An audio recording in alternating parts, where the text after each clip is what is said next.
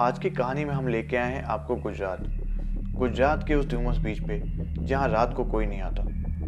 और जो आता है, वो वापस जाएगा या नहीं, इस बात का जवाब तो शायद वक्त के पास ही होता है। यहाँ की रेत कुछ ज़्यादा ही काली है।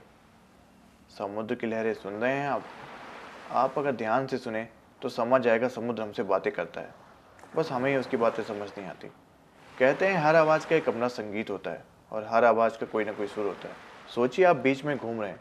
और ऐसा लगे कि रेत के अंदर से कोई आपके पैरों को खींच रहा है। ऐसा ही कुछ अनुभव किया बहुत सारे लोगों ने जो डोमस बीच गए।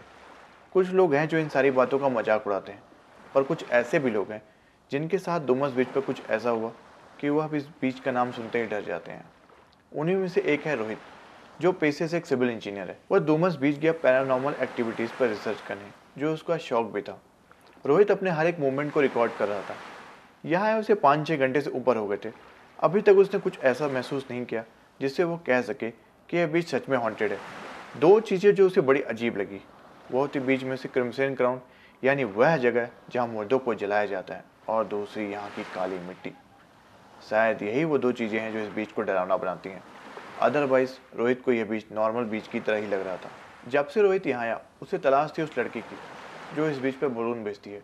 उसने इंटरनेट ब्लॉग्स में पढ़ा था, अगर इस बच्ची से कोई बलून खरीदता है तब तो ठीक। अगर खरीदने से मना कर दे तो उनके साथ कोई ना कोई हादसा ज़रूर होता है, क्योंकि यह बच्ची उन आत्माओं में से एक है, जिसे इस बीच पर कई लोगों ने देखा है। शाम के साढ़े सात, आठ बजे थक हार कर रोहित होटल की ओर जा ही रहा था। तो पीछे से एक बच्ची ने आवाज़ दी, ओ शर बलून तो लेते जाओ। जब वह पीछे पलटा तो एक बच्ची बलून लिए खड़ी थी। वह बच्ची बड़ी मासूमियत से उसकी ओर देख रही थी। रोहित उसके पास गया और कहा तुम ही हो, वो भूत जो लोगों को बलून बेचती है और लोगों को डराती है। बच्ची ने तुरंत जवाब दिया, सर, मैं भूत तो नहीं, पर इसी डर से लोग मुझसे बलून खरीदते हैं और मेरा काम भी निकल जाता है। रोहित के चेहरे पे हल्की सी मुस्कान आ गई। उसने पाँच छः बलून खरीद लिए और सीधे होटल पहुँच गया। उसने सारे बलून कमरे में रखे और बाथरूम में नहाने चला गया। रोहित बाथ टब में लेटे लेटे नहा ही रहा था तो दिमाग में दो मस बीच और उस बच्ची की तस्वीर घूम रही थी। कि पानी का लेवल कब उसके कानों को पार करता हुआ उसके नाक तक पहुँच गया और फिर उसके चेहरे को डुबो ले गया उसे पता ही नहीं चला। रोहित पानी के अंदर हाथ पैर मारता रहा, छटपटाता रहा, ऐसा लग रहा था मानो कोई उसे अंदर से खींच रहा है। वह चाह कर भी अपने चेहरे को बाट टब से बाहर नहीं निकाल पा रहा था। तभी अचानक रोहित तुरंत बाट टब से बाहर निकला और अपने कमरे में आ गया। कमरे में पंखा चल रहा था, इसलिए वह बड़े बलून हवा में उड़ रहे थे। रोहित ने तुरंत अपने कमरे का पंखा बंद करके एसी ऑन कर दिया। बस बीच तो नहीं पर रोहित को अपना ये कमरा हॉन्टेड ज़रूर लग रहा था। इसलिए उसने तुरंत उसने अपना कैमरा ऑन करके उसे रिकॉर्डिंग मोड में डाल दिया। रोहित ने अपना डिनर कंप्लीट किया और जल्दी जल्दी सोने चला गया। देर रात उसकी नींद टूटी बलून की आवाज़ से। रोहित ने कमरे की लाइट जलाई तो उसने आवाज़ ठीक अपने कानों के पास सुनी, जबकि बलून उससे काफ़ी दूर पर था। पर इस तरह की आवाज़ तभी आती है जब कोई बलून पर अपने हाथ फेरता है। लेकिन इस वक्त रोहित के अलावा कमरे में कोई और नहीं था। उसने तुरंत अपना नेल कटर निकाला और एक एक करके सारे बलून फोड़ दिए। जब उसने आखिरी बलून फोड़ा तो उसे ठीक अपने कानों पे साफ़ साफ़ कराने की आवाज़ सुनाई दे रही थी। रोहित ने तुरंत अपना वीडियो कैमरा चेक किया तो देखा जब वह आखिरी बलून फोड़ रहा था, तब कोई ठीक उसके पीछे खड़ा था। रोहित जिस पैरानॉर्मल एक्टिविटी पर रिसर्च करने आया था, वह उसके सामने थी। इससे पहले रोहित कुछ सोच पाता, उसके कमरे की लैंड फ़ोन बजा दूसरी तरफ़ से आवाज़ आई, sir it's a wake up call आपने कहा था कि आपको एक बजे उठा देना घड़ी की तरफ़ नज़र गई तो रात के एक बजे थे। दरअसल दिन में रोहित को डूमस बीच में हॉन्टेड होने का कोई एहसास नहीं हुआ था, इसलिए उसने देर रात डूमस बीच पे चक्कर काटने की सोची। कैमरा, टॉर्च, ऐसे काम के सारे सामान लेकर रोहित रात के अंधेरे में ही बीच पे निकल पड़ा।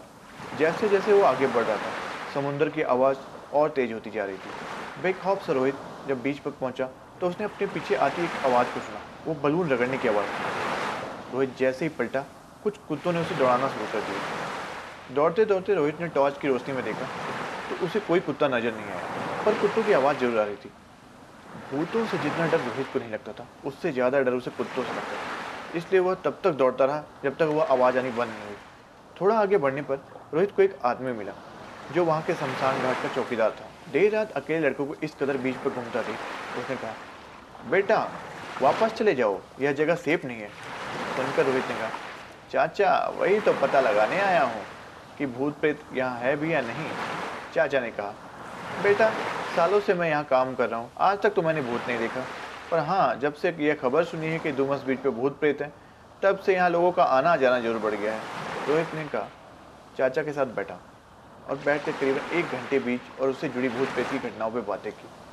इस बीच चाचा ने उसे एक एक कप चाय भी पिलाई। काफ़ी देर चाचा से बातचीत होने के बाद रोहित होटल की ओर जा ही रहा था। तभी उसे लगा कि कोई उसे पीछे की ओर से उसकी ओर लाइट मार रहा है। पलट कर देखा तो उसका वहम नहीं, यह हकीकत थी। रोहित के कदम ना चाहते हुए भी उस टॉर्च की रोशनी की ओर बढ़ने लगे और धीरे धीरे समुद्र की वह इतना नज़दीक आ गया। समुद्र की लहरें उसके पैरों को छूने लगी। और वो आगे बढ़ती गई इतना आगे बढ़ती गई कि कमर तक आ गई। तभी एक झटके में पानी उसके कमर से उठकर उसकी गर्दन तक आ गया और घुटने तक उसके पाँव ज़मीन के अंदर पानी धीरे धीरे चढ़ते जा रहे थे। रोहित छटपटाता रहा, तड़पता रहा और हाथ पैर मारना शुरू कर दिया। देखा तो पाया कि वह बाथ टब में। रोहित को अपने इस बाथ टब के सपने पे यकीन नहीं हो रहा था, क्योंकि फर्श के बाई तरफ़ एक जलती हुई टॉर्च और बाथ टब की दाहिनी तरफ़ चाय का एक डिस्पोजल कप था। बाथरूम से जब वो बाहर निकला तो उसने हवा में उड़ते हुए बलून को देखा। ठीक वैसे ही जैसे उसने सपने में देखा था। रोहित ने नेल कटर निकाला, पाँच बलून फोड़ दिए और छठे बलून को वहीं छोड़ दिया। क्योंकि अपने सपने में जब उसने छठा बलून फोड़ा था तो बलून फटने की नहीं किसी की सांस लेने की आवाज़ सुनी थी और जो वीडियो देखा था, उस वीडियो में उसके ठीक पीछे कोई खड़ा था। रोहित ने छठे बलून को साइड में रखते हुए कहा, मैं जानता हूँ कि तुम मुझसे क्या करवाना चाहते हो। और तभी कमरे का फ़ोन ठीक वैसे ही जैसे उसके सपने में बजा था। रोहित ने फ़ोन का तार निकाला अपना कैमरा, टॉर्च सब लेकर बीच की तरफ़ निकल पड़ा। समुंदर रोहित के बिल्कुल नज़दीक था। ठीक उसके सपने की तरह। उस मोड़ पर उसने अपने पीछे वहाँ आवाज़ सुनाई दी, बलून रगड़ने की। इस बार रोहित ने पलट कर नहीं देखा। थोड़ा और आगे गया तो उसके इसके ठीक पीछे सपने की तरफ़ से अपने पीछे भागते हुए कुत्तों की आवाज़ सुनाई दी। रोहित ना इस बार मुड़ा, ना ही उसने भागना शुरू किया। वह सारी गलती जो उसने अब सपने में की, करी थी, सारी गलती को अवॉइड कर रहा था। थोड़ा आगे गया तो उसे शमशान घाट के वही चाचा दिखाई दिए। रोहित ने कहा, क्यों चाचा? आपकी चाय तो तैयार हो गई होगी, चाचा ने कहा। तैयार हो गई है? पियोगे क्या? इस बार रोहित ने कहा, नहीं चाचा, मुझे देर हो रही है, वापस जाना है। समुद्र की आवाज़ अब रोहित से दी लेकिन इस बार वो पलटा नहीं, और होटल जाकर उसने अपना लगेज बैग पैक किया और रिसेप्शन में बैठकर सुबह का इंतज़ार करने लगा। रोहित ने इंटरनेट बॉक्स में पढ़ा था, बीच में एक बच्ची से बलून खरीदने पर सब ठीक हो जाता है, और अगर आप खरीदने से मना कर दो तो आपके साथ होते हैं कई सारे हादसे। रोहित ने एक नहीं, दो नहीं, पाँच बलून खरीदे, और उसे अपने साथ होने वाले हादसों की वार्निंग, अपने सपनों में बच्ची भूत है या नहीं। इस बात पर आज भी एक सवाल या निशान है। बस सुबह जब रोहित बस स्टैंड में, बस में बैठा था तो वही बच्ची उसके हाथ में बलून और चेहरे पर मुस्कान ली हुई, उसे बाय बाय कर रही थी। सर, बलून तो लेते जाओ।